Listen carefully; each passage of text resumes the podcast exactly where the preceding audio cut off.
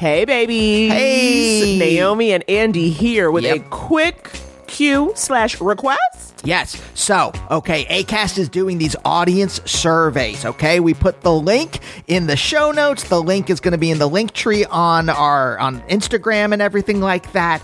Here's the thing. Naomi, you know, we're already pretty choosy about the ads Right. that we allow on the show. No weapons manufacturers. Raytheon, get out of here. Yeah, screw off, Raytheon. But we want to make sure that the ads are kind of tailored to y'all. Right. Okay, right? Say you want to hear ads for a different world DVD box sets. We need to know that. We can need to go out to them. We can get the word out. But we only can get the word out if you give us the word. So you got to fill out the survey. It is quick, quick, quick. And it just lets us know if the ads you're hearing are the right ads for you. Yeah. So get on over to the show notes where that link is or the couples therapy link tree and fill out that quick survey so we can pass the word on to ACAST. All right, roll it.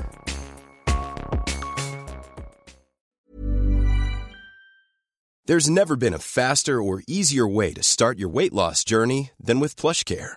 PlushCare accepts most insurance plans and gives you online access to board-certified physicians who can prescribe FDA-approved weight loss medications like Wegovy and Zepbound for those who qualify.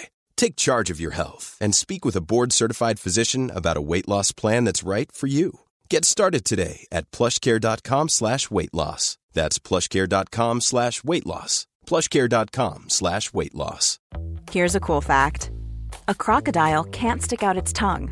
Another cool fact you can get short term health insurance for a month or just under a year in some states. United Healthcare short term insurance plans are designed for people who are between jobs, coming off their parents' plan, or turning a side hustle into a full time gig. Underwritten by Golden Rule Insurance Company, they offer flexible, budget friendly coverage with access to a nationwide network of doctors and hospitals. Get more cool facts about United Healthcare short term plans at uh1.com. Open your hearts. Loosen your butts. It's time. It's time for, For couples therapy. Yeah, this podcast is Andy and Naomi's, where they can both laugh and hang with all their homies, talking excellent vacationing with brunches and cuddling, to messy situationships and conscious and coupling, from Netflix hookups to single them with some Hulu, tech, sex, regrets, or feeling on your new jubu. They gon' talk about it, ah, yeah, you are invited, ah, needing therapy, I guarantee, baby, we got it.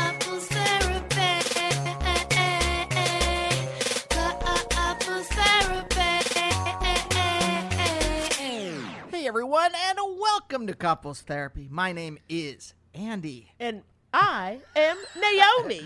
Cadence matching. Isn't that what a marriage is about? uh, and we are a real life couple. Real life couple of comedians. And on Couples Therapy, In quarantine. you know what? We do whatever the hell we want. Ain't that the truth? 2021. And uh, what the hell we want is talking to people we like and them answering advice questions from listeners. Or just telling me how they make love work. Tell me how they um, engage with human beings and have fulfilling relationships. I really thought you were going to say, and tell me how they make love. I was like, what? Weird. no. Why would I do that? Especially with today's guests, Andrew. but for someone who is publicly sex negative, exactly. publicly sex negative. That's why it's how you make love work. You have already heard the dulcet tones of today's guests. We have father and daughter. Woo. John and Jesse Ennis. Come on, baby. Oh this is beautiful. gosh. This is a parental moment. You know I'm like very into dads. Mm-hmm. It's very foreign to me. I was like very much fetishizing their dynamic. But if you don't know John, John has been on Mr. Show. Yes. The TV show Dead to Me, Drunk History, so many things. All right. And Jesse, you know Jesse from Mythic Quest, where she's giving me LOLs. But if you haven't seen MQ, which you should have seen because I am on it, you may have also seen her on the TV show Love, Better Call Saul, or in the movie Life of the Party. Okay, Deep. so these are just a father and a daughter. They are booking. They are blessed. they are bonded. Okay, that's them. Booked, blessed, bonded.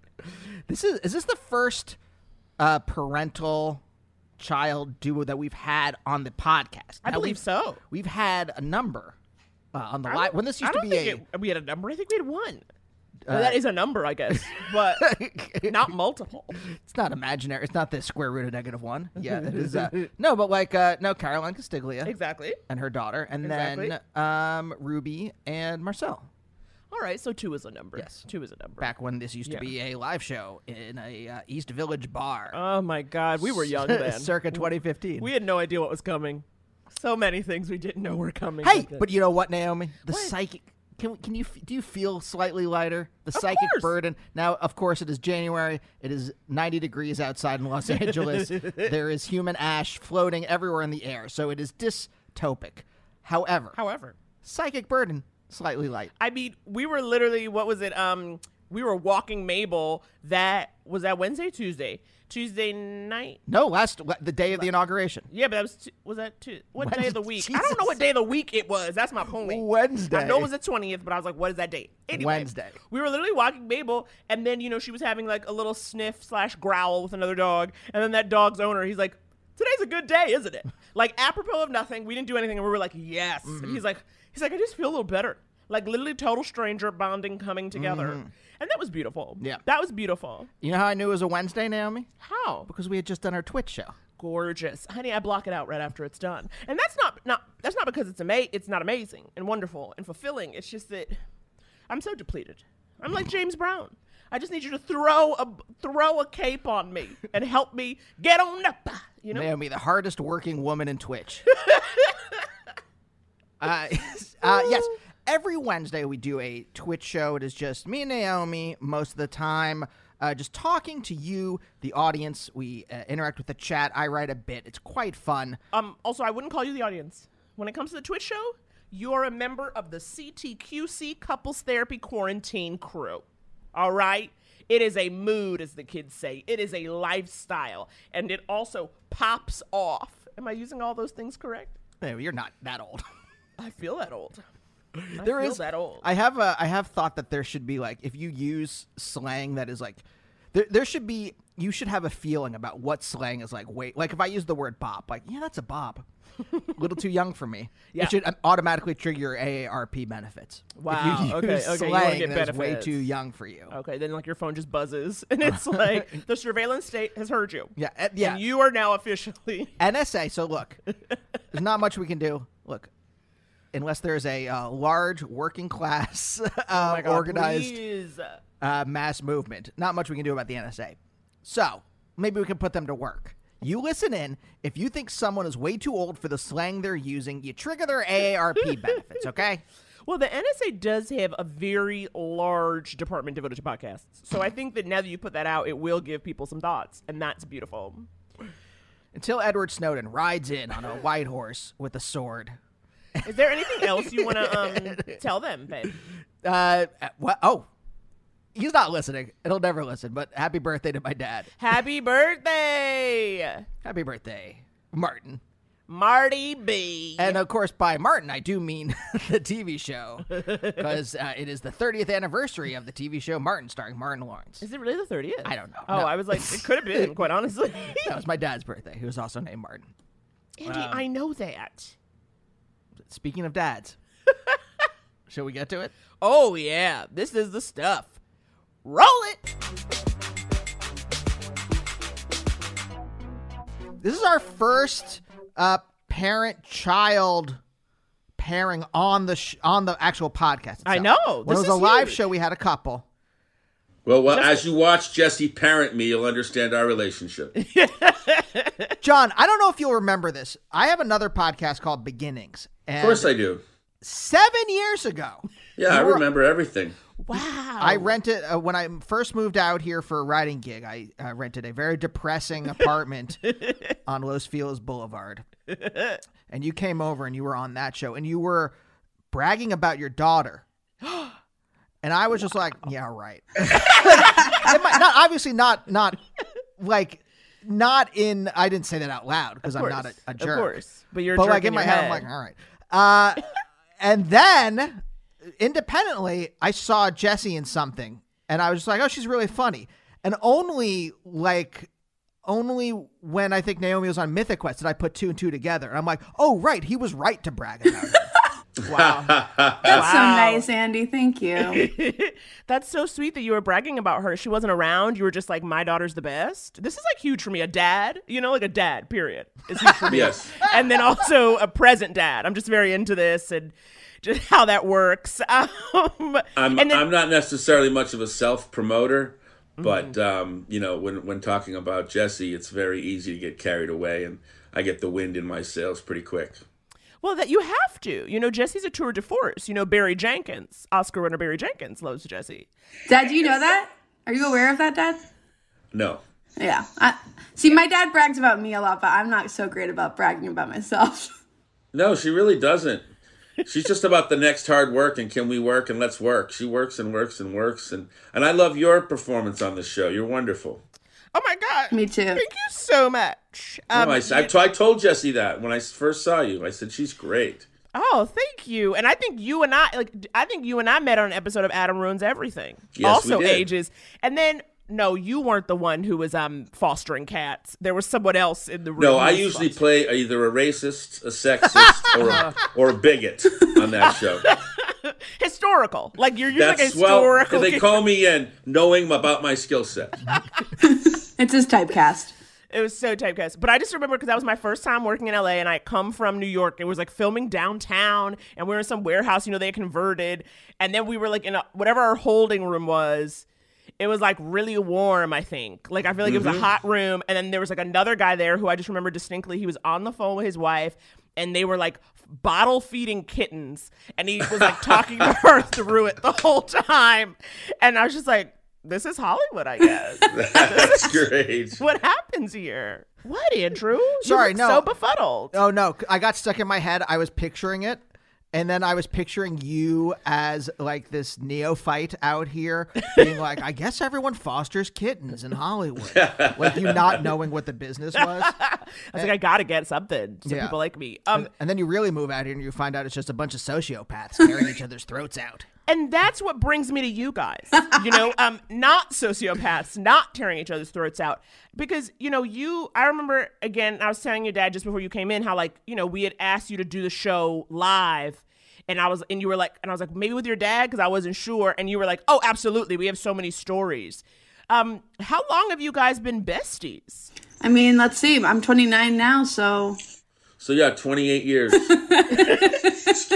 But like always though, like you've always been close. Like I'm gonna talk to my dad about what's going on in my heart. yeah. And I feel like there have been situations where I'm talking to a friend about, you know, maybe even like sex advice, and I'm like, well, my dad always says, and she's like, why the fuck do you have do you have something that your dad always says? But like my dad always said, if someone smells bad to you, it's because they you might be related to them, so don't make out. Okay, okay, okay. John, what?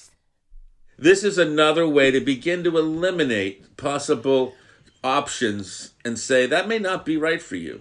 And and, and trust your nose. You know, you you got to trust your nose with humans for God's sakes. When people tell me they fell in love with someone online, I think, did you smell their hair?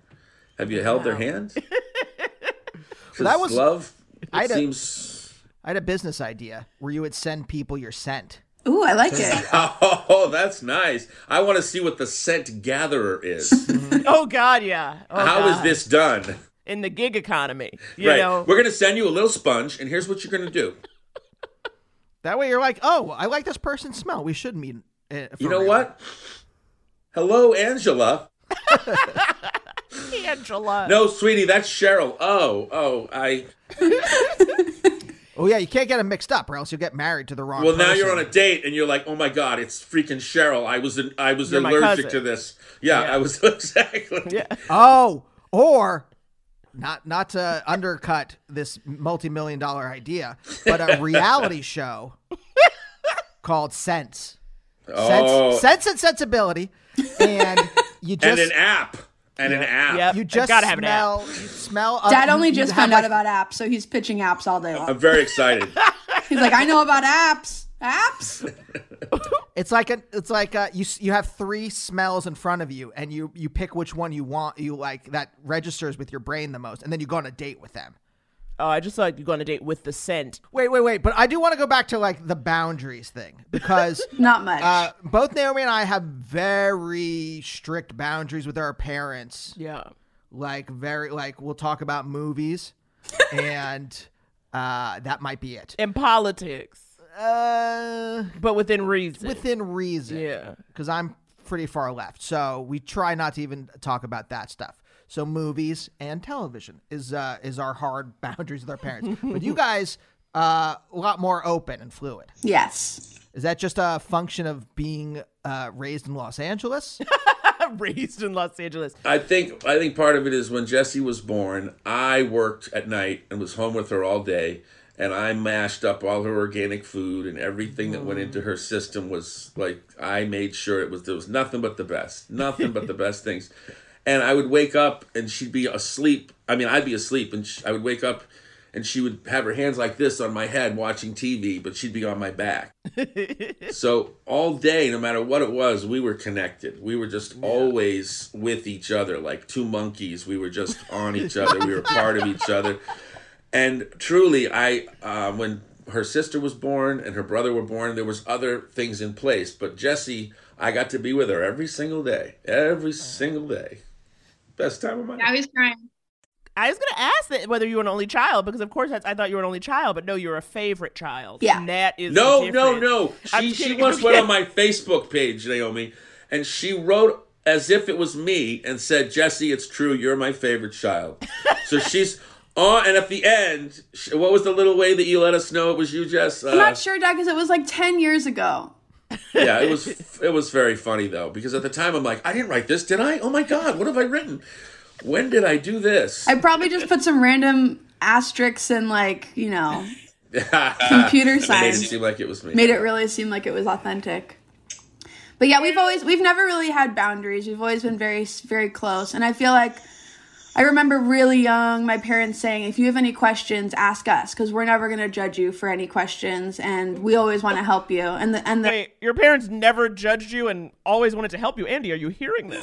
Uh, sorry. Do you get it? I hear it, but I can't compute it. No, no, it. no. Yeah, it's like I'm. Wa- it's like I'm, I'm watching something in French. Uh-huh. And I'm just like, Yeah, yeah, yeah, yeah, I don't have the subtitles on. Mm-hmm, no, mm-hmm. yeah. Wait, what is what is Yeah, it? go on. What is it to not be judged by your parents? Yeah, this is wild. But yeah, I, I just feel like there was always uh, such an open door policy at our house. Like, you know, if I had any any questions about anything, you know, I would ask my dad, even if it was like a feminine thing, and then he would figure out the answer, and the two of us would figure it out together. That's so fun. That's so sweet. So that's probably why you have such a healthy self esteem. And like I mean that like you're a chill like no, you to me like when I met you, like you to me carry a quiet confidence. Like you're not a person you don't seem like an anxious person or a um self-conscious person. Like, like I just give you out- this energy of just like I, I don't know where to be right now. You know, like I- you don't have that. I don't think I've ever said this to anywhere, anywhere, anywhere out loud anyway, but when Jesse was 8, 9, 10, 11, we were at Lee Strasberg and I was teaching there in the young adult program and she was the star of every one of the shows and there was kids would come up to her and not know their line and she was younger than them and she would go, "Do you maybe want to ask me about the castle?" to help them Yeah. come up with their line. So she ends up the lead in the show, and every one of these shows afterwards, I would have CAA, UTA, um, I- Paradigm, All the these people. yeah. Well, they all wanted to sign her, and I kept saying, "No, you know what? We're going to let her be a kid." We're going to let her be a child. We're going to let her have her childhood because when that's gone, you can't go back and say, now let's go have a childhood. That was great, right? We made all this money. so I never, I, I said, if what was, I said, if you do a 100 plays, you can decide anything you want to do from there. Just do 100 plays and then I'll know this is something you really love that much. And Jesse did 52 plays. And as a senior in high school, she said, F you, Dad. That was so ridiculous. You can't do 100 plays. I did as many as you can and it was 52.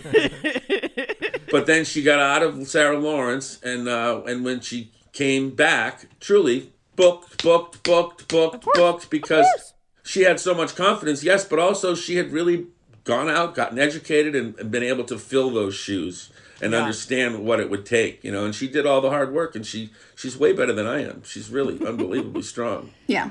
did you did you ever like John, did you ever have a moment where you were like I don't want my kid to be an actor. You know, because you've been in this life, you know. The problem, the problem there, Naomi, is that I would they, you know, if Jesse could score a touchdown or kick a goal or do something athletically, and she was a very good athlete in softball, would hit a home run or do something on the field. But then I would go, "Great job, that was awesome." If she had two lines in a play, we would talk about it from that performance until the next rehearsal for the next performance. And mm-hmm. anytime either one of us is ever over with a show, we're not like, oh, phew. We're always like, oh my God, what am I going to do? I can't, I can't be who I am if I'm not performing. I don't know how to breathe. Mm-hmm. And so we have that. I also was, when you were talking about an open door policy, I was thinking, I remember just thinking, I don't know the answers. So let's look through literature and find out what play to read. So we had a we had a thing at Strasberg where all the kids were coming in lying about what they were doing. Everyone's lying to me, and I'm just as high as they were. I understood it was all lies. So I'm going, that's a lie, that's a lie, that's a lie, that's a lie. We're talking specifically about mad. smoking weed in the alley behind the building and then showing up. Yeah, and I wasn't actually high. I'm saying I have been high, so Yeah, I know yeah, what yeah. that looks like. That's all I meant. Yeah. But but they would come in and I would say, "Well, you're a little snacky today. You know, we'll let you sit up in the thing. We'll have the other kids work on it." But what I was going to say is I decided, you know what? If everyone's having trouble with honesty, Misanthrope by Moliere is all about the difference between honesty and truth. And like what you if you tell somebody you look fat in that dress, that's not honest. You're just a dick. So how do you how do you what's the difference there and how do we work through that? It's a very long play and it's all in verse. Anyway, the idea from then on was to look at something literary and not blame the human being like Jesse said for having a question.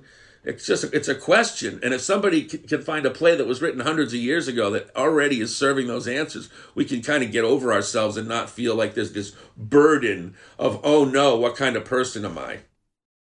But to answer your question, Naomi, um, my mom did not want me to be an actor. I, I vividly remembered the day that I was like, okay, I want to be an actor. And she was like, no, no, no. You're, she said, you're so smart. Why would you do that? You're so smart. Don't you see what your dad's going through? Don't do that. And I was, And I would be like, well, she can always be an actor and do something else later.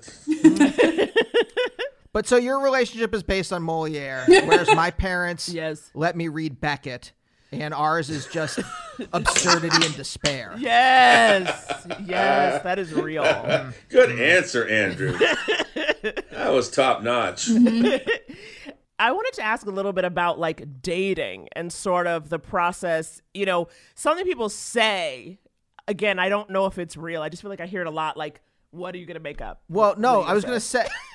The minute you said that, I just remembered like I hid my first girlfriend from my parents Oh. for no reason. There was no reason. I just, I for whatever, I don't know why. I was just like, oh, it'll be easier if I don't tell them that I'm dating someone. shame. That's shame. Well, I mean, that's our pri- Naomi and my. That's our primary. I run on shame and resentment, Yeah. like the way America runs on Dunkin'. Yeah, yeah, yeah. and that's just like where I'm at at all times. So yes, I fully get it. Yeah, yeah. The engine. If I if I uh, am feeling low on energy, I'll go to the uh, the shame uh, gas station. Yeah. and stick the. Oh, yours is a gas agency. Mine's a vault, and I go and I just open a memory, And it just gets me going. now I stick my credit card in, and I put the little nozzle in my shame space. My shame space. Uh, but no. Okay, so yes. So Naomi, I assumed that you were going to talk about. You were going to ask about uh, dating. Like, uh, how open?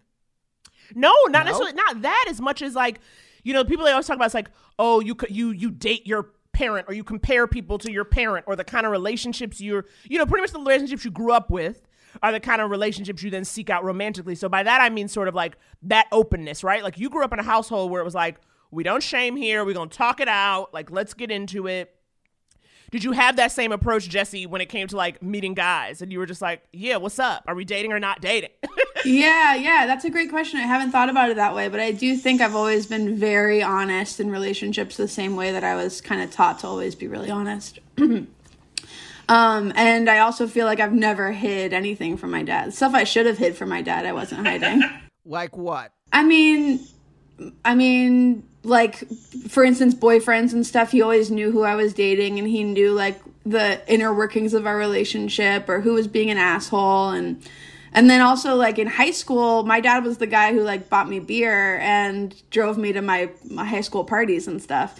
And then at a certain point, my dad couldn't drive for reasons I guess we won't say publicly. And No, you can say it. You can say it. My car ran out of gas. yeah. yeah, yeah. Uh, and and my dad would have me and my best friend Charlotte drive him to parties, and so there was a long phase when Charlotte and I were like just realizing we were a little too awkward to show up to our own high school parties, but we could go to like cool Hollywood parties with my dad. Or when we were doing that show at Lar- uh, not at Largo, we were at M, M Bar. M bar. Those were the first times because I never drank at my house ever, but that was the first time you and I would like split a Guinness, mm-hmm. where we'd be like, you know, she'd be like, "I want one of those," and I'd be like, "Yeah, I'll get you a Guinness," and we would be sitting in the back of a show with. So, and so many great friends of ours, but it was a show called uh, Thrilling Adventure Hour that ended up at Largo. We've been That on ended up, yeah. Yeah, yeah. So Jesse, In the pod. Jesse was at all the very first ones of those shows. Th- That was the first real blending of like, oh, you're old enough to come out to see the shows live now, Mm-hmm. and uh, you know it was really fun. But I wasn't technically. That was a 21 and over bar, and I, we were like 16. you were getting us Yeah. through the kitchen. Yeah, yeah. but that is the closest we've ever come to being on a date. But so you got to be more comfortable around adults Yeah. than around your people your own age.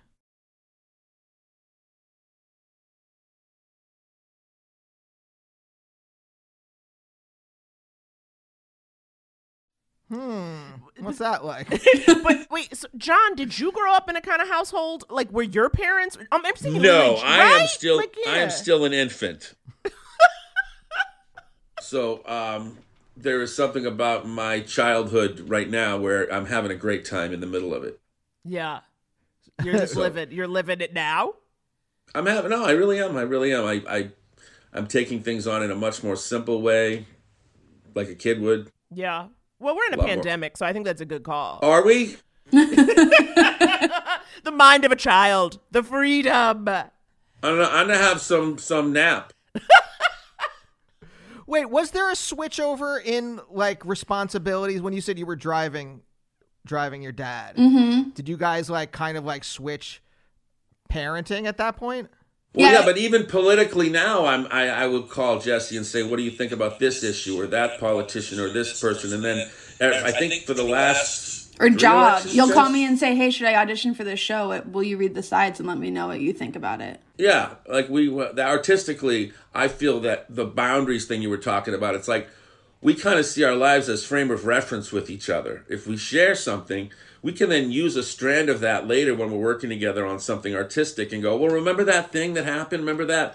And we can take it and and instead of becoming something bad in our lives or positive or whatever from the past, it can inform something later and it's and that's really, you know, that's the good work. Mm-hmm. It's dialectical.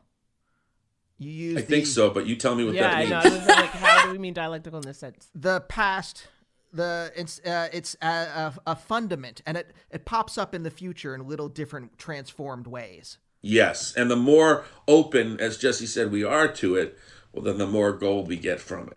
Oh my god. I'm feeling like this is like a therapy session. I'm learning things. I'm hearing a dad Yeah, tell me to be free. And it's just like it's feeding my soul right now. I'm feeding my soul. it is as as uh, I have I, I think a good relationship with my parents but it's a uh what was that laugh Sorry. Continue. what was that laugh Nothing. Your sister listens to the pod. uh I what no hold on no, no, no. I'm not I'm not gonna let that go what were you, what is what's behind that laugh Because we were saying literally just 10 minutes earlier where we were like, we just talk about TV and movies. And Yeah, you're like, we have a great relationship. good. It's I didn't say great. I said good. I said it's a pretty it's a good. We're not open with each other. But it's good. We're also not contentious. That's true. All right. It's not like All right. I'll al- look, if you're happy, I'm happy. you want to talk about your parental relationships? we all know I'm struggling. Okay? My God. well, Jesse would say, her friends would say to her, you know, I wish I had a dad like you. And she'd go, well, it's a lot to take care of. Would, Like wait, in what way? Like, yeah, Jesse. well, I just mean it? I was friends with her friends. I would want to hear what their thoughts were. I was a driver back and forth, uh, Yeah, you know, yeah, from school for years of all the way. She went to Crossroads in Santa Monica. We lived in Los Feliz. I'm not smart. What? I'm not What? smart, but it was important for me to find the best place for her to go. to be the artist that she's become today. So I drove that every day, and when I couldn't drive anymore, I sometimes rode my bike down and met her and got her on the bus to teach her how to take the bus and put my bike on the front. So we we had a lot of hours on that road with her friends. You know, not just the carpool people, but even like kids from after the plays or whatever. Like every time she was in a play, she knew we're not leaving until my dad gets to tell every single person what he thought of their performance. But also, I mean, we're talking about high school. When I was in elementary school, my dad became the theater teacher. My dad started coaching my softball league. Like he was Oh a very active parent. And you know, we didn't we didn't have a softball team at my French school. And my dad was like, "Well, I can just be in charge of this and make it happen." If Wait, what French school? What do you mean? I went to the Lycée International de Los Angeles. It's a little French school underneath the Shakespeare Bridge in Los. Angeles. I wanted her to have a broad sense of language. no, Dad, it was Mom's decision, and we all know it. It was the only good school in the area that we thought that we felt safe out. The reason I liked it is we walked in there was this giant field, a field I didn't realize years from now I would flatten to become softball. I didn't even know there was a French school under that bridge. It's like tucked in back there. It's really pretty great. yeah, Everything in LA. Like you have to know it's there and you have to like find it under a bridge. yeah. But Jesse, tell the story of why we left that school because that's a good way to sum this thing up. Well, there, there's, there are many stories, but uh, uh, well, they didn't have art and science. yeah, I, I then went. It's a French school with no art. Like, what is going on? But you did have three classes a day about Truffaut. Wait, why was there no art and science? It was kind of a sham. You know, I have friends who are currently sending their kids to that school, and they say that it's very different than the stories that I describe. But it was very strict, um, like a little too strict for American standards, I would say. And once I told my parents kind of what was happening, they were like, "Oh, we're gonna apply to every middle school in Los Angeles and get you out of there." Wait, What'd what was they do? happening? What did the French do? Did they hit you?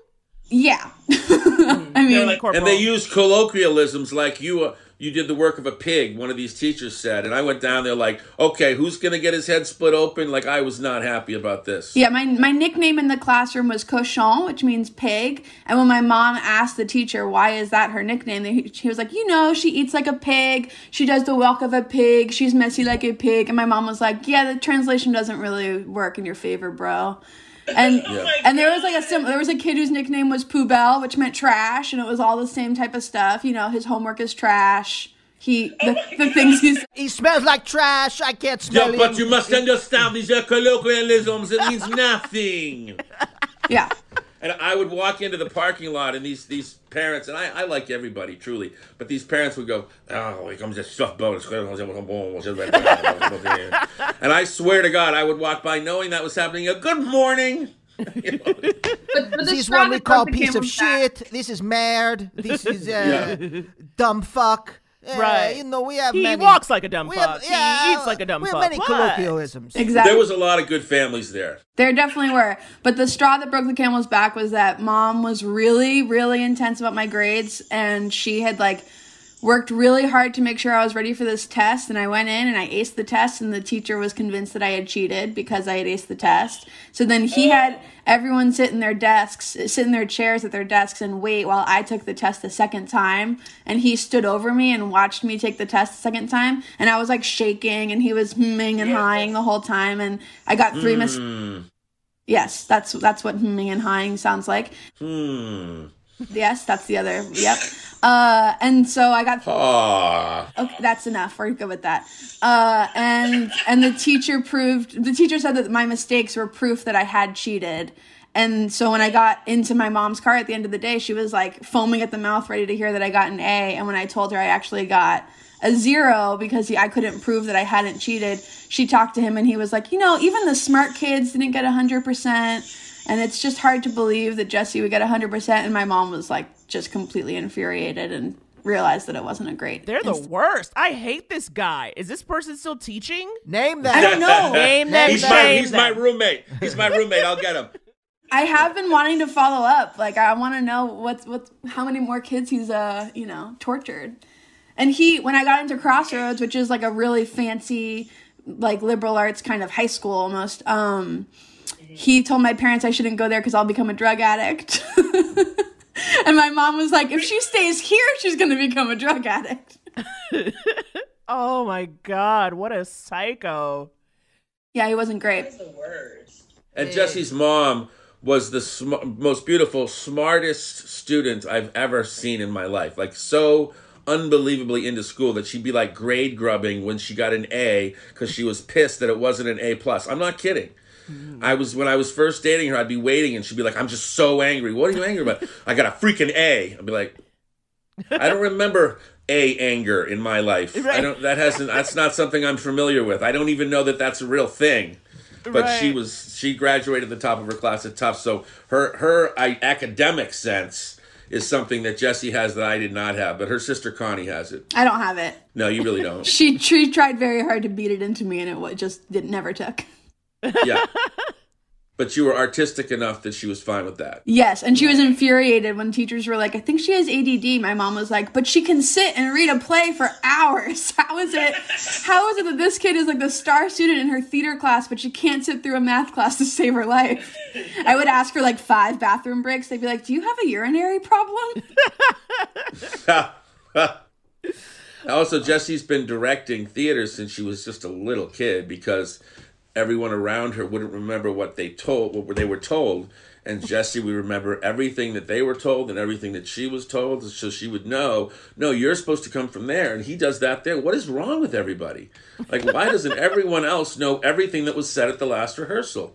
And she knew all of it all the time. I was a nightmare. Did you ever go ha- have a moment where you did not want to do acting? Did it? Because it definitely feels like you grew up in the theater, obviously, like with your dad in these classes. Like I can imagine that's where you learned to read. You know what I mean? Like it feels like it was. I'm imagining a 10 year old scream like throwing a play onto the at at a bunch of actors on stage screaming, "It's called Uta Hagen, you idiots!" but like the best part would be like Jesse, like John would go to the bathroom and Jesse would be left, and she'd be like, "Are you proud of yourselves? Are you proud of yourselves?"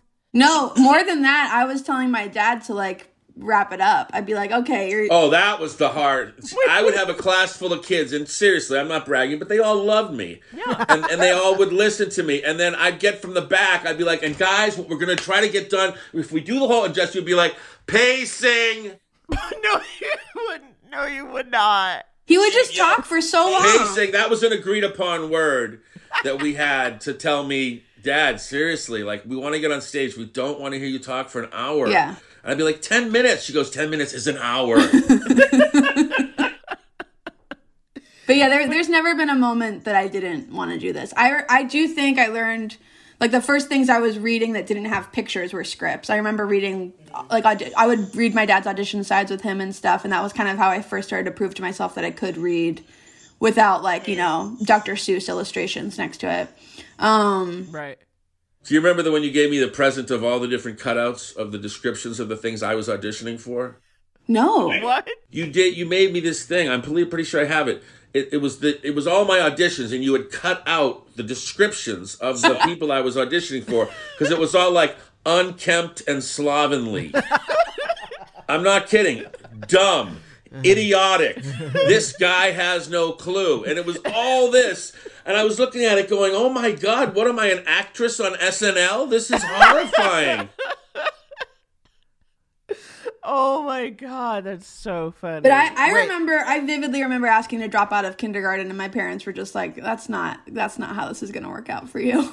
Really? When you were five, you were like, "I've got it. I know the shapes." Well, because let's see, we moved to LA when we when I was like two, and then we lived in a house with a bunch of the guys from Mr. Show. So I was like always in a household with a bunch of comedians and like grown men wearing wigs and dresses and goofing off, and I was always like a prop that they could use, like the, the baby in the scene or whatever it was. And I just remember when it was time for me to actually like be a kid and go to school, I was like, these kids aren't funny at all. And like, how come David Cross doesn't have to go to kindergarten? This is such a waste of my time. And my parents were like, okay, that's enough out of you. Just go and like make some some like spray painted ornaments and come home ready for a snack. We don't need you to like be writing sketches. It's like very real to me.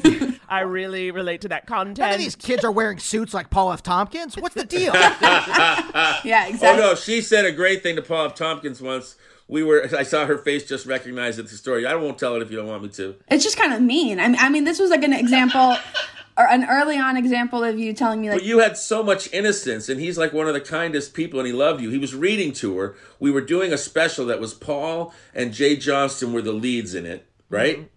And uh, right, Jess, wasn't that the thing? I think it was before that. I think I was younger. I think the story that I remember was that uh, this was like my first foray into like mean humor isn't going to get you far because you're if you if you burn all your bridges, you have no friends around. Like and and if if you make everyone around you feel bad, no one's left to laugh at your joke. So oh, well, I, I remember this. This might be a different story. I was talking about the innocence when you said, What's wrong with your teeth? that's what I was that's what I was thinking oh, about. but that wasn't a joke. You were really asking him. yeah, but that was how you explained to me don't say mean things to people. Oh, I see what you're saying. I see what you're saying. Right. Ask me the question first, and then I'll tell you what's wrong with the person's teeth. Yeah. And yeah, okay, I see what you're saying. But yeah, long story short, I made Paul cry because I asked him what was so wrong with his teeth, right? Oh, Jesse. well, but you, to your point, he was in a suit. He looked great. exactly, exactly. Always, Yeah. always dressed for the But like occasion. how you, you were what you were young. I was like four. Yeah, Yeah, yeah, yeah. yeah. Yeah. Yeah, my, that's like when my sister, as like a four-year-old, went up to the rabbi and gave him the middle f- and like flipped him off and said, "This is the bad word finger." The rabbi was like, "Well, she's not wrong." You know, When Jesse was was one and two, we were doing a, a show called uh, with David Cross called Cross Comedy in Boston, and she was with me all day. So she was at every rehearsal, and I brought a playpen to Mm. rehearsal. But I would try to put her in the playpen, and always another actor, comedian, would come over, pick her up, and like show her what's going on with the. So she literally grew up in sketch, like her whole childhood. She was in the stage, on the stage, at rehearsal. You know, it was just what we do. Oh my god, that's so awesome. I'm like, Yeah. oh my god, you are the coolest childhood. You are the coolest toddler. But then I was a nightmare to go to kindergarten with because when, by the time I was in kindergarten, I was like, I got caught writing a, a note between, I think this was in like first or second grade maybe. I wrote a note to someone who had been mean to me at recess, and the note just said, You're not in the show. And, and my teacher, my teacher was like, "What's this note?" She saw that there was a note being passed around. She's like, "What is this?" And she read it out. She, "You're not in the show." And I was like, "I'm casting a production. If anyone wants to audition, we're gonna have lunchtime rehearsals." And Zenab is not invited. That is so good because that was the Oh. harshest thing that we've ever heard to say about anyone. You know what? They're not in the show. They're not in the Oh show. God. How do you even live not being in the show? Right. You're like, how do you make like that's how you knew how to make someone cry. Just say you're not in the show. That is how you bring someone to their knees. That's and that is like, oh God, so real. So real. So how have you stayed go Oh, ahead. I was going to ask this because I've been this is I've been waiting. Uh, is there something that like is too a bridge too far to share between you guys, or is it literally that open?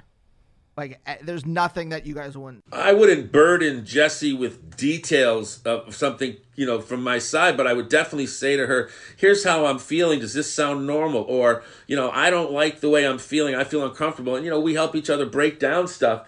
But most of the time, it's just sharing. You know, we share our lives together. Mm-hmm. And I and I miss her desperately with this pandemic that I don't get to hug her all the time. You know, mm-hmm. we we get to work still on Zoom and that's fantastic. But when I hug the computer, it looks a little like this. It's just it's just not. It's not. It's a little clunky. yeah, yeah, yeah. It's it's cold. It's a cold time. Yeah.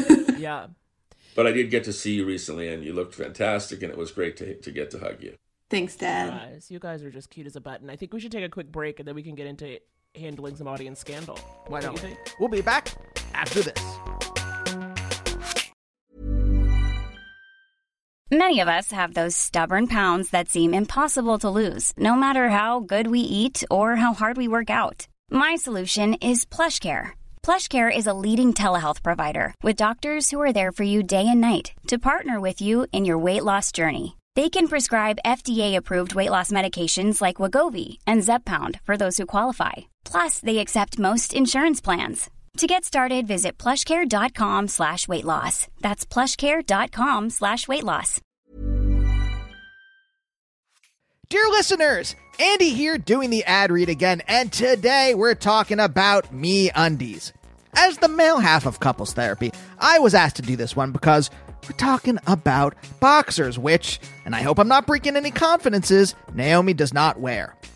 Now, if you're a podcast listener like me, you've heard plenty of ads for Me Undies, and frankly, I'd always thought it's underwear. How special can it be? And then I tried them, and friends, it is like wearing magic. It is like wearing a dream. It is so soft, there is nothing earthly I can compare it to. I am embarrassed, absolutely embarrassed to say I'm middle aged and just finding this out. But the material your underwear is made out of really does make a difference. I won't say where I usually get my boxers from, but for comparison, me undies are like wearing a cloud covered in angel's feathers, and the other ones I wear are like wearing a bear trap smothered in puke.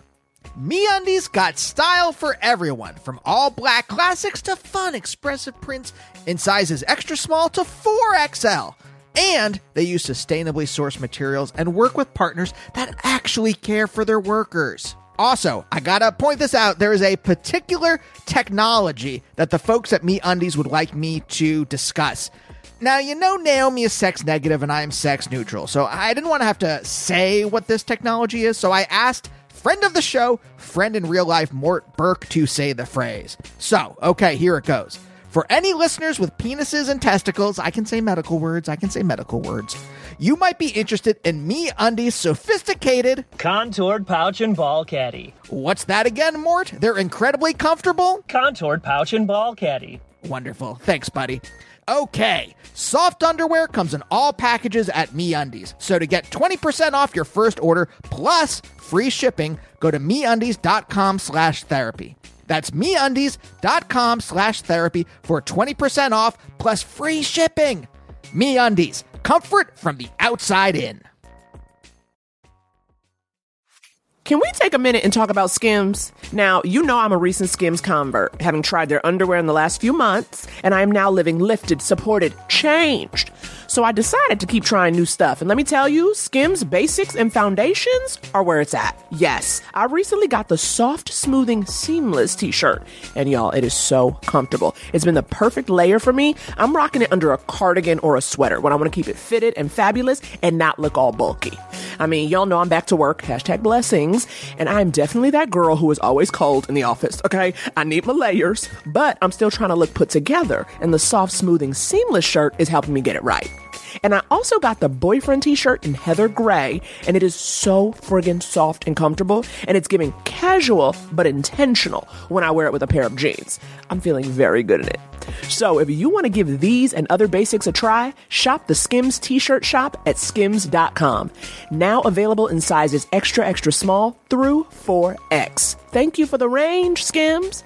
If you haven't yet, be sure to let them know we sent you. After you place your order, select podcast in the survey and select our show in the drop down menu that follows. Again, that's skims.com. Go check out everything they've got and the new t shirt shop.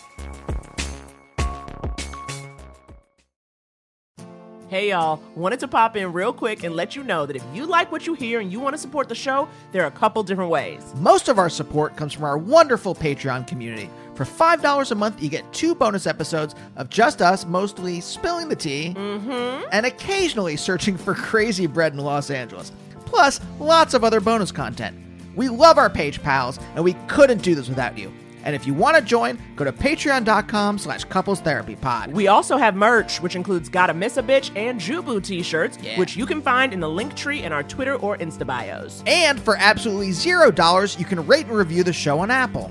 Five stars, please. It'll only take 10 seconds and it helps us tremendously. Okay, that's it. We love you deeply. Now back to the show. And we're back with Jesse and John Ennis, the people that make me believe parenthood is possible. Um, now that I feel like now that we've unpacked so much, um, you know what I mean? Like we got a sense of your dynamic, where you guys are coming from. I feel like that is good now for the listener because as we're going to answer a couple audience questions. Great. All right. Some listener questions. They come in, they come to us. Couples therapy is a safe space. Okay. So people are coming at us with it all, all of it. And so, and I feel like, you know, now that they kind of know who is going to be answering their question, you know what I'm saying?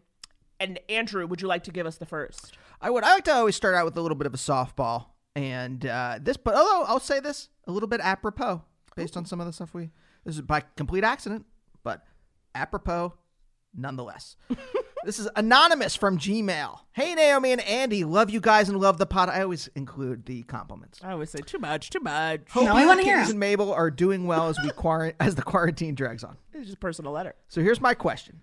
Throughout Quar, one of my friends has occasionally dropped baked goods off at my house. Cookies, a slice of cake, just a little bit of whatever batch she has recently made. This has happened maybe five to six times since March. I haven't had in person hangs in months, and I love a treat, so win for me. However, I have noticed that everything she gives me has a very specific taste. it's What? hold on. So weird. it's like a musty, in quotes, old house flavor Oh no. that makes the food inedible. My boyfriend noticed it too, and we realized it tastes like their house smells. so smells, okay? This goes back to the smells. Oh my god. Uh, from when we used to go to their house. I don't know what the source of the smell is, but it's very earthy and distinct. oh god. I've had to throw most of what she has given me away because the taste slash smell is so overpowering. What the heck do I do with this information? Every time I picture telling my friends that the food tastes like her house smells, I feel like it's not worth the awkwardness to say anything. We are close, but this seems like would cross some kind of line. I also don't know what outcome I want. I don't want her to feel embarrassed and it's not really her fault. I would love to know if you or your guest have any experience with this or any helpful feedback. I basically just need to tell someone about it. yeah, someone in all caps. Even if you don't have any answers, it's sort of silly and weird and seems like a good discussion material in capital T, these capital T times. Uh, thank you so much for listening to me. All my best. Sincerely, Aftertaste Aftermath. so, okay, two things honesty and smells that, have, that have come up in the first half. Yes, and softball. and softball. Um, Your okay, I've got sport. I've got a few things to say. The first is that I just watched an episode of Great British Baking Show where the Derry Girls were the guest stars. Yes, Dad, you need to watch that. He's a huge Derry Girls fan. Oh my god. One of the girls baked something, and when Paul took a bite of it, he said it tasted musty, and it was because of the sugar she was using. So maybe the most delicate way to ask without specifically saying it tastes like an old house, you say, Hey, what kind of sugar do you use? And then maybe if she just says regular plain white and brown sugar, then don't go further. What I would do is never say a word. I would just keep receiving the baked goods, don't eat them, enjoy the the the you know personal connection that you get out of it and I would insult someone's baking. I would say this: it's your sweat, and they're your cousins. So gross. Their sweat. That person, I mean, the person who cooked it. It's like the friend's Yep. sweat in the baked Yep. goods. Yeah. And that person is your cousin. Yeah. Now- so you can't eat that. so you can't eat it. But see, okay, but this is interesting though because it does go to. I know what you're saying, Jesse, where you're like, I wouldn't say anything, I wouldn't insult their baking. However, I've definitely been in. We were talking about this situation where, like, for instance, someone gives me something every year for my birthday that like I'm not really into. Yeah. but I feel like it's now been so long that it's like way too late to say something. Hmm. But I would also, That's but funny. then I every time I have this thing that I just end up having to throw away. Yeah. And it's almost like I don't want them to waste their money or their time. Like to me, like my thing is like you can't say you're a terrible baker, but maybe you got to say something like I'm off sugar or something. So it's like don't I, I was just gonna me say when after the fifth tuna casserole, you just explain, "Oh, I'm not eating fish." right. You got to do something so like it's not at your door because basically it's like when someone like gives you a flyer. It's like you just gave me something to throw away for you. That's what that was. And I It feel might like be a- that's it. Yeah, it might be a dusty house. I don't think that would make the cookies taste different. I think it's an ingredient that they're using in their baking. Well, like in a, if you lo- if you hang a towel up in the shower, I know about leave it there. musty. I know about musty. I know, but I'm saying it absorbs the the the thing. You know, Scent. you know. But it cookies don't do that. on. Cookies don't do that. Well, maybe they're making them in the bathroom. It could be a small apartment. Or maybe there's black mold in the ductwork. And Yeah, That's black mold. that's actually delicious. You don't want to miss out on the black mold cookie. I mean, they must have something. I mean, because also couldn't like because when you say what their house smells like, I'm assuming again I don't really bake much, but you know spices get old, right? Like they kind Yeah. of lose their like potency or their flavor. So if you're using some old like an old cinnamon stick that's like mostly cardboard now, it could be something like that. Yeah. Don't you think, Andy? I'm like trying to think. I'm like, Doesn't really doesn't feel bad. Durkee make a spice Durkee that says old smelly house? The fuck is Durkee? Who's Durkee? Durkee's like the biggest um, spice company to sells to all the restaurants. In like I don't know about the restaurant wholesalers. Oh, you guys are going to learn so much today. So Durkee was established in 1927 as a spice. No, All right, I think it's clear that none of us know enough about baking to confidently say that it's what the issue is with the baking. Well, baking. what was the sugar? Remember you said on British Baking Show, what was the, sh- did they say what kind of sugar it was? they that made it did, but nice? it didn't stick. I, it went in one ear and out the other. I just remember it was something, some type of sugar, and he was like, "Oh yeah, that's what your problem is." Oh, it's bone sugar. bone sugar. Ground. spider sugar. oh, good God. So, yeah. Uh, you can't have these at your house anymore. You got to say you're off sugar. You're not seeing this person in person, so they're not going to know if you're lying. So just be like, "Thank you, I'm off it," because so- there's something very upsetting to me about a musty cookie. That's very sad. I think it ruins the vibe. You're like, "Ooh, a present." Ooh. Yeah, it's tragedy in food form. Exactly, Yeah. tragedy in food form. What play is that, John? Well, tragedy in food form. I think uh, Book of Liz by Amy Sedaris. I knew that's what he was gonna say. That's so good. that is about that's about sweaty cheese balls, isn't it? Yes. oh yeah, her her winter cheese balls. Yeah. she sells Right. at Gourmet Garage. She really does do that, yes. Mm-hmm. But in her play, it's a it's an Amish type community that, that they call squeamish, and she's told we're going to bring in this new guy to make the cheese balls, and she created it when she was twelve. She's been making them her whole life, and they realize later at the very end of the play. So we've ruined the play. Spoiler alert: from of Liz. Is there a funny way? I'm trying to think of like a disarming way you could you could actually tell them that their food sucks. And I I don't have one in my head, but I'm just like wondering. I'm like because I just remember my aunt. Um, she would uh she my grandmother made borscht once, and my um my, my that's my dad's mom, and then my mom's sister would come over for like Passover and had borscht there or something like that, and she like hated it, but she was like, "Oh, it's good." And then my grandmother just kept making borscht for my aunt, and she would have to eat it every time she was over at my grandmother's house, and she hated it every single time. And like, there ha- is there a way to spare every uh, spare someone's feelings and someone's taste buds at the same time in a funny, disarming way? I put a lot of caveats into No, but this. this is real because we talk about this like when you go to someone's house and they give you food and you're like, I don't really like it, but you certainly don't want to be rude. But then if, you, if they if you they think you like it, then they up in here giving you a plate of seconds. Yeah. and you're like, God damn it, I was just I- being I polite. feel like- You know how at times in life we really don't want anything sweet. You know, like I just I, I- I I've don't never think been you there. can say yeah, yeah, I I don't, don't think- understand that.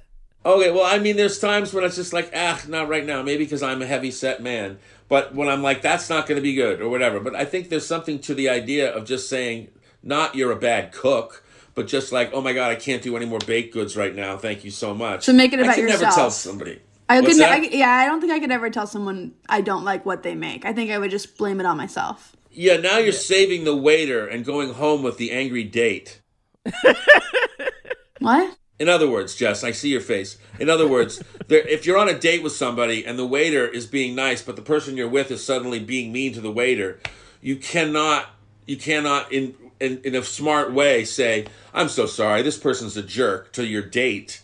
But you try to deal with the fact that how would I tell this person they're not doing the right thing, um, and they're not behaving correctly. I feel like we've mixed two things together that have nothing to do with each other.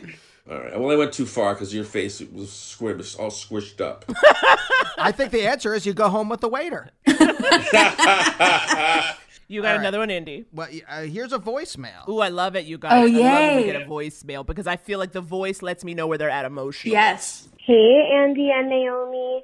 Um, I apologize if you guys have already discussed something similar to this. I'm kind of new listening, but I have an issue where whenever I talk with my mother-in-law, all of our conversations are her complaining to me about weight, whether it's like her personal weight and like mind you, she's like super in shape. She's got like a rockin' bod, but she's always like, I'm so fat right now, blah, blah, blah. Whether it's her complaining about her husband's weight. Um, and it's super awkward because for me personally, I'm like recovering from kind of disordered eating. I'm like working with a nutritionist and a therapist and going through a program for it. And she knows that. And still, every time we talk, like this comes up as the main topic of convo. So I do, I really like her and like we're in it for the long haul. I really want to make sure that things work out between us, but I'm kind of stuck for like steering our conversation away from this issue that's like harmful and like I just don't want to talk about it. Yeah. Okay. Oh, that's real. That's, hard. I love this one. I love that person's honesty. I think that that's the key to her. The way she was honest with us, she needs to go and be honest. If they're going to talk all the time and she wants to, to maintain this beautiful friendship that she has with the person but doesn't like that aspect of it, tell her, I'm being triggered. I didn't realize it, but oh my gosh, that's what's happening. You talking about weight is triggering me and it's and it's making me upset and I've got to do some more work on my weight and then we can go back and talk about this and I appreciate I appreciate you listening to me because I didn't realize. I don't think if we were talking about this all the time, I would have understood what was bothering me. But mm. being honest, I think Jesse said it earlier. It, it's like now you've been honest. You've said it. If the person does it again, oh my gosh, I'm being triggered again.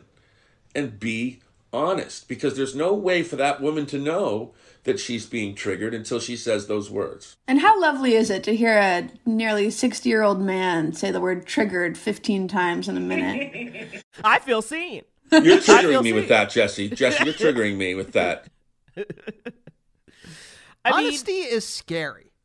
Though I think that I think a lot of questions we you know we get it's because people are scared to say this you know whether you're uh, whether you're eating you know the taste of old wood or whether you know your mother-in-law or whatever is triggering you with uh by, you know with uh, talk of weight and stuff like that it's scary to say to, to some anything especially like the more vulnerable you have to be in your honesty Yeah.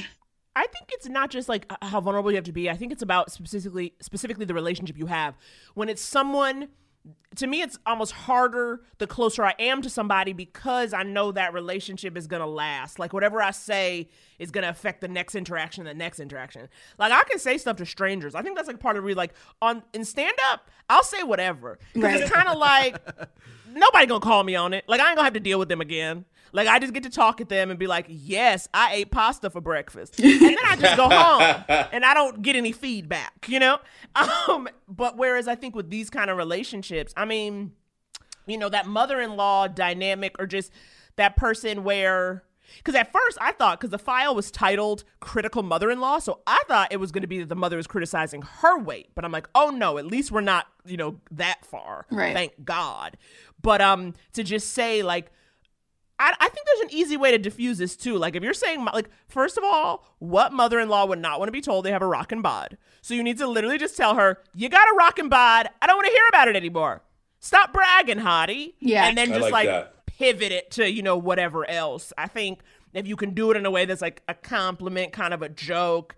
And then just talk about whatever else, and you can just be like, "Do you want to hear about me and your son's sex life?" You know, like just whatever to shake it up. But I, I also think there's something to uh, not practicing sort of, you know, ageism, sexism, mother-in-lawism, and True. saying that this person has to stay within that label. And if you're honest with them, they can come out of that label, and now they're your friend too. And then the honesty can can feel a lot more real to both sides. That's true. That's very true. I mean, It's not funny, but it's true. no, no, no. But you're right. No, it's true. But it's like I don't, I'm always like I'm. I mean, I'm always gonna diffuse with tension. I, I, I try not to lie. I mean, diffuse with humor. Diffuse with tension. Diffuse with humor. But um, Uh, you also do I just diffuse with tension. I, I give us something new to be upset about. Um, but like try to just be like, but not like a lie. Like I, I mean, because and it's still honest, right? Where I'm like, you're gorgeous. Stop talking about your weight. Like I, you can make that funny, but it's still honest, which is like, stop talking about your damn weight. I don't want to hear about your weight. You're fine, you know. And like that's like the truth. And but it's also I don't know, Jesse. Do you ever feel this way? Like I don't know a single woman with whom I could not talk about food or weight with. Yeah. Meaning like every woman, we all have a narrative around food. I don't know any person who just eats and is done with it. Do you know what I mean? Like it's all like, well, I don't know. When I felt guilty or I was good and I had lettuce and like, you know, it's it's not just food. Yeah, absolutely. And I think it can be really tricky because on one hand, I think for some people that can be a bond or like an easy way to connect because it's like you get it, foodie thing, whatever, you know. Um, but then I think obviously it comes on the flip side of for some people it's triggering, for some people it's boring as hell, for some people, you know what I mean? Like it's a lot, but I don't know because I know a lot of fr- I have a lot of friends and just people where it's like we just talk about like it's just a thing. Yeah, you just talk about your body and about food, and it's like an open conversation you can always pick right back up at the next time you have to eat. exactly. and it's like the worst. And then I'm like, we've got to stop doing that because I don't think men have like most like you know what I mean. Like I'm like again, I'm just saying I'm like I don't know a single woman who just like I'm on a Marco Polo group. We've been talking about salad for three polos, and it's like, how did we get here? We all have degrees. Here, let me throw this at you guys. I've now that you've said this, I have a horseshoe theory of honesty. Wow. Okay. You can okay. be very honest with strangers and also very honest in, vi- in intimate relationships. Like I feel like you're on. You're, we, you and I are very honest about it. to a fault. Yes. yes. Uh, and, and so as honest as you can be on stage, you are in this. And then it's the the difficult ones are the people who are uh, so on the the other parts of this horseshoe that The I'm lo- making with the- my the fingers. dip of the horseshoe, The so you dip of the do the horseshoe. each That's end. where being honest with those people Yep. is difficult. Boom. Where's my Where's my book contract? And here's my theory on on the dip of the horseshoe is where I just blame myself. I just get really honest about myself and where I'm at in my process, or I have this weird thing where I just don't really like cookies these days, or you know, I've gone through a lot with you know what I would say to this woman, which what I would say to her uh, mother-in-law if I was in her position would be like, you know, I've I've overcome a lot of self-judgment with my weight and I could I could talk to you about that, or maybe we could agree that it's not this relationship doesn't really get strengthened by us talking about weight because because I don't really have a lot to say about it without feeling my own self judgment come up. Mm, that's true. That's true. That would be. I think so. I think you're right, though. I think though when but when you are real about it, and the same thing you were saying, John, like when you do say like, "Hey, this is where I'm at," you know, no one can argue with that. They can't argue with where I'm at. You know, it can't be like, "Stop it, you're a stupid bitch." Well, that's an argument that you're gonna have to take issue with. But if you're just like, "Hey, I'm in a place where talking about food makes me really sad," so you want to and the same and the same goes for like people wanting to break quarantine or wanting to come hang out with me like i realized me telling somebody i see your level of activity and i judge you for it and don't want to be around you is not going to get us very far but if i say where i'm at right now with this pandemic is that i i get really stressed out when i'm around other people. I really need to have my own space and and right now the way that i'm navigating it is by being alone with you know the man that i live with and just the two of us and we get our groceries delivered and we don't go anywhere. And and I know that might be a little more stringent than what the CDC is recommending but that's what's making me feel safe. And I hope you can accept that. It completely uh, re- re- like releases that judgment that I'm fully holding towards the people who want to hang out with me. But it's not a part of the conversation. All I'm talking about is how I'm kind of weird and I'm being kind of kooky about this thing that everyone should be taking more seriously. Right, right, right, right. I hear that. I'm with you on that. Andy, you got one more for the road? Oh wait, John, what were you gonna say? I was just going to say there's that book, Melody Beattie, um, The New Codependency, and it, it talks about about as, as far as the mother-in-law that I thought that that girl did such a good job articulating that she never stops that it's always coming back to this. And at that point it is our fault. And I think we start to look at somebody and we're upset because we see a reflection of ourselves like she doesn't want to talk about weight. She doesn't want to do these things. So she I it feels like it's okay to also bring it back to yourself and say oh my gosh I guess every time you say this it's upsetting me that was all Yeah, yeah, yeah. Yeah. Also, plan what you want to say. You know, you make fun of me, but sometimes I plan my talking points. When I know we're going into dinner with people who I find very difficult to talk to, I literally am like, okay, what did I watch on HBO? What did I just read? Like, just bring it to the front of mind so I can like pull something out when I and need for to pivot. and for difficult conversations sometimes i have like a note in my oh, in my phone where i write down certain points i want to hit during this tense conversation. So because when i get into a tense conversation i start shaking or i get really nervous and i start being very self-critical. And if i have like a well executed sentence just written in my thing i can just read it and i sound like i'm, I'm in control of my thoughts. And it's way way easier for me than just thinking off the top of my head That's so true. Me, I've got an improv background, so I Wow. Okay. wow. Wow. Someone takes advanced study and thinks he knows. what all- Whenever someone says that to me, that's like a trust fund. No, I worked my I worked my ass off. No, I'm saying improv background. It's as good as a trust fund. Oh, as good Oh, as. as Oh, good yeah, as. yeah, yeah. Set for life. Set for life. All right. We're good. We're good. This one comes to us from AJ uh, as a DM on Instagram. Okay. Me and my wife had a baby about four months ago. Congratulations. The holidays are coming up, and she just asked me if we can go to visit her family. I was like, okay, that's cool. But then she proceeded to ask me, what if they don't want you there? Can me and him go? How would you guys feel about that? Wait, meaning her and the baby? Yeah. No. What if my parents don't want you there? What if me and the baby just go? It's obvious that the in laws do not like me, but they want to see our son. Shouldn't the wife stand up for her husband yes. uh, and her family? To her family? yes. Now that's a softball question to me. My my is- answer, my answer is whatever makes his wife pleased is what he should do. If that's going to help her face her family this first time, and he's able to say, "Of course, sweetheart," then the next time they're going, "Really? That's what he said," and things start to soften, and they start to realize, "I don't think he's what we thought he was." So I hmm. think there's no better answer than what would be best for you, honey. Tell your mother I said that, Jesse. So you think he should go to her and be like, "What do you need? What do you need?" Whatever's best for you. If that's the if that's gonna I just want to help you. I want to bring you to the place that you need to be. And if that's gonna put me alone for two or three days without taking care of you and the baby, okay. Yeah. But here's a question though. What do you think about that whole not necessarily just in-laws, but you know, like you're like let's say, you know, when you're with someone, it's like your best friend doesn't like them, or, you know, you don't like their parents or whatever else. You know, is that ever something you should really tell somebody? No.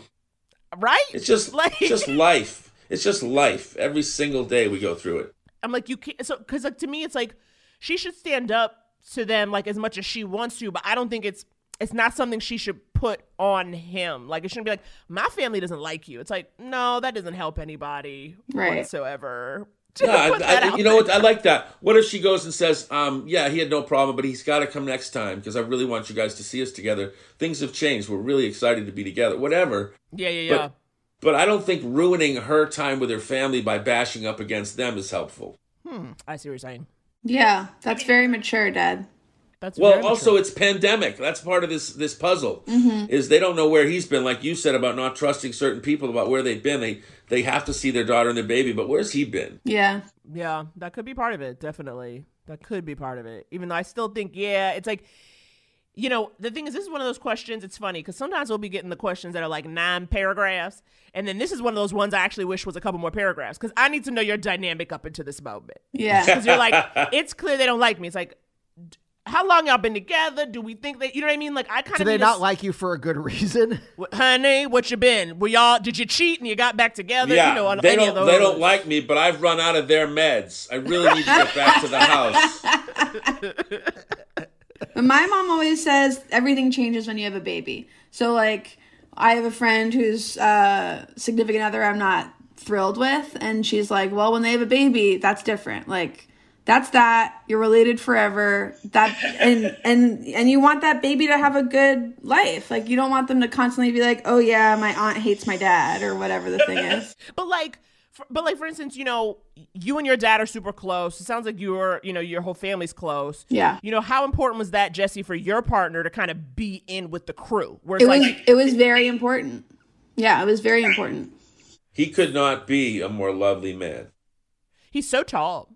He's very tall. I didn't recognize. I didn't notice that. I did. I was very surprised. I'm just kidding. I'm just I kidding. didn't I'm know this you- for so long.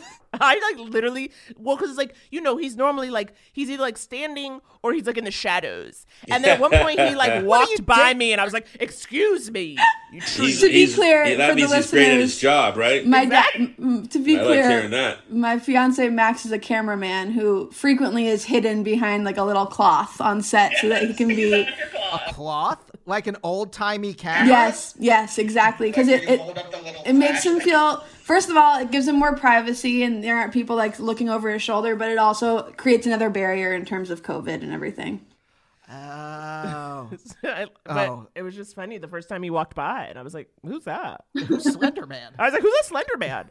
And it was, but like, so like, but the thing is, like, Jesse, for instance, you start dating. How soon, in general, because you said you know your dad knew who you were dating or whatever, but how soon would you introduce somebody to the family and be like, "Come over, meet everybody"? Um, how soon was that? We started dating when I was in Atlanta. I was working on a movie called Life of the Party, and then like a week after that, he and I went to when we wrapped. I went to New Orleans and hung out with him, and then he was living in New York. I think it was like two more weeks, and then he flew to LA and met my whole family. So it was like a month. But I got four month- calls. I got four calls from Atlanta. I like this boy. this this boy is really sweet. He won't ask me out. This boy is really sweet. Yeah, he, he- did ask me out. We had dinner together. You know, I got a call Yeah. after each one of those Yes, things. and happened. whenever whenever I tell my dad I think I'm starting to fall in love, he asks me to send him a selfie. So my dad has like like some selfies of of me like the days that I say like I think I really like this guy. He's like I want to see your face, and I'll be like you know send him a very grainy picture, and so and, and then uh, and there's there's the one from when you met Max and your yeah her whole her whole lit head is glowing. She's just glowing with oh my god, this person actually thrills me on every level. Oh my god! I Oh, that's it. so interesting. Could you tell the difference? Could you see that if like I, I played like uh if I like got a bunch of pictures of Jesse and like mixed them all up and I held like held them up, could you f- figure out the ones where she's yeah in love? I definitely. I believe could. I could tell you that's an eight fifteen call time. Eight fifteen. That's so late. I'm I just know. saying. That's why you're glowing. She's fairly relaxed, late. but she's working today.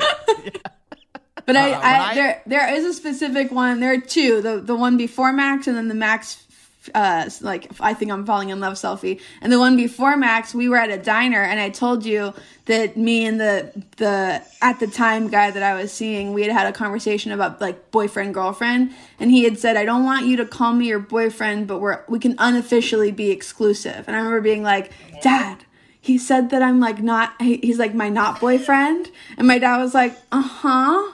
And then I was, I, but I was so happy. And my dad took a picture of me. And in the picture, I'm kind of like smirking, but like frowning at the same time. And like my face is all contorted, but my eyes are like electric. And, and looking back on it, I'm like, that's a picture of someone who's being lied to. And then the one with me and Max, I'm like, that's a picture of someone who's being courted in a very like professional and mature way. Cause, cause Max and I really did a good job of not, you know, muddying the waters at work. We didn't want to start dating and then have something bad happen and still have to work together for a month. So we waited until we were fully wrapped. And I feel like that it just really built that uh, lovely tension. tension. Get that romantic tension. That's so good. Ugh, Andy, wasn't this good? Don't you feel warm? Yeah, this was uh, uh, uh I want this kind of parental. I know. I just want this kind of relationship. Jesse really is a hell of a parent.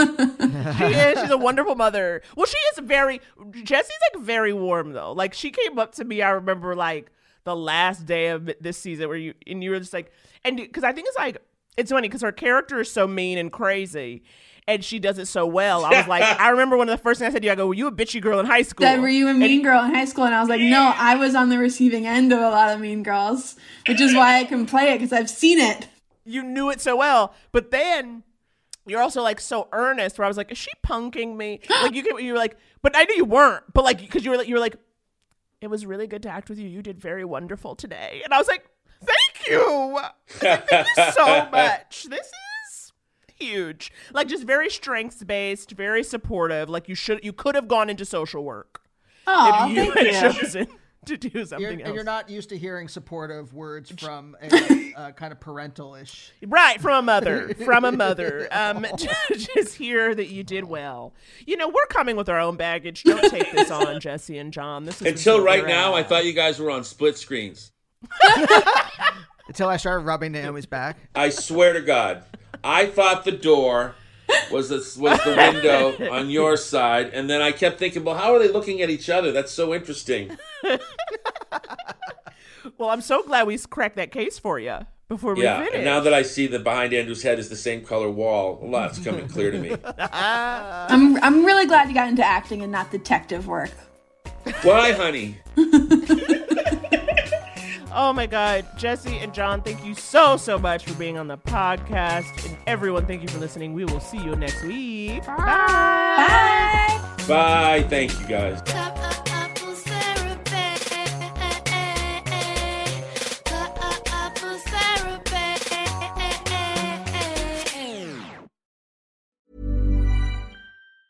Ever catch yourself eating the same flavorless dinner three days in a row?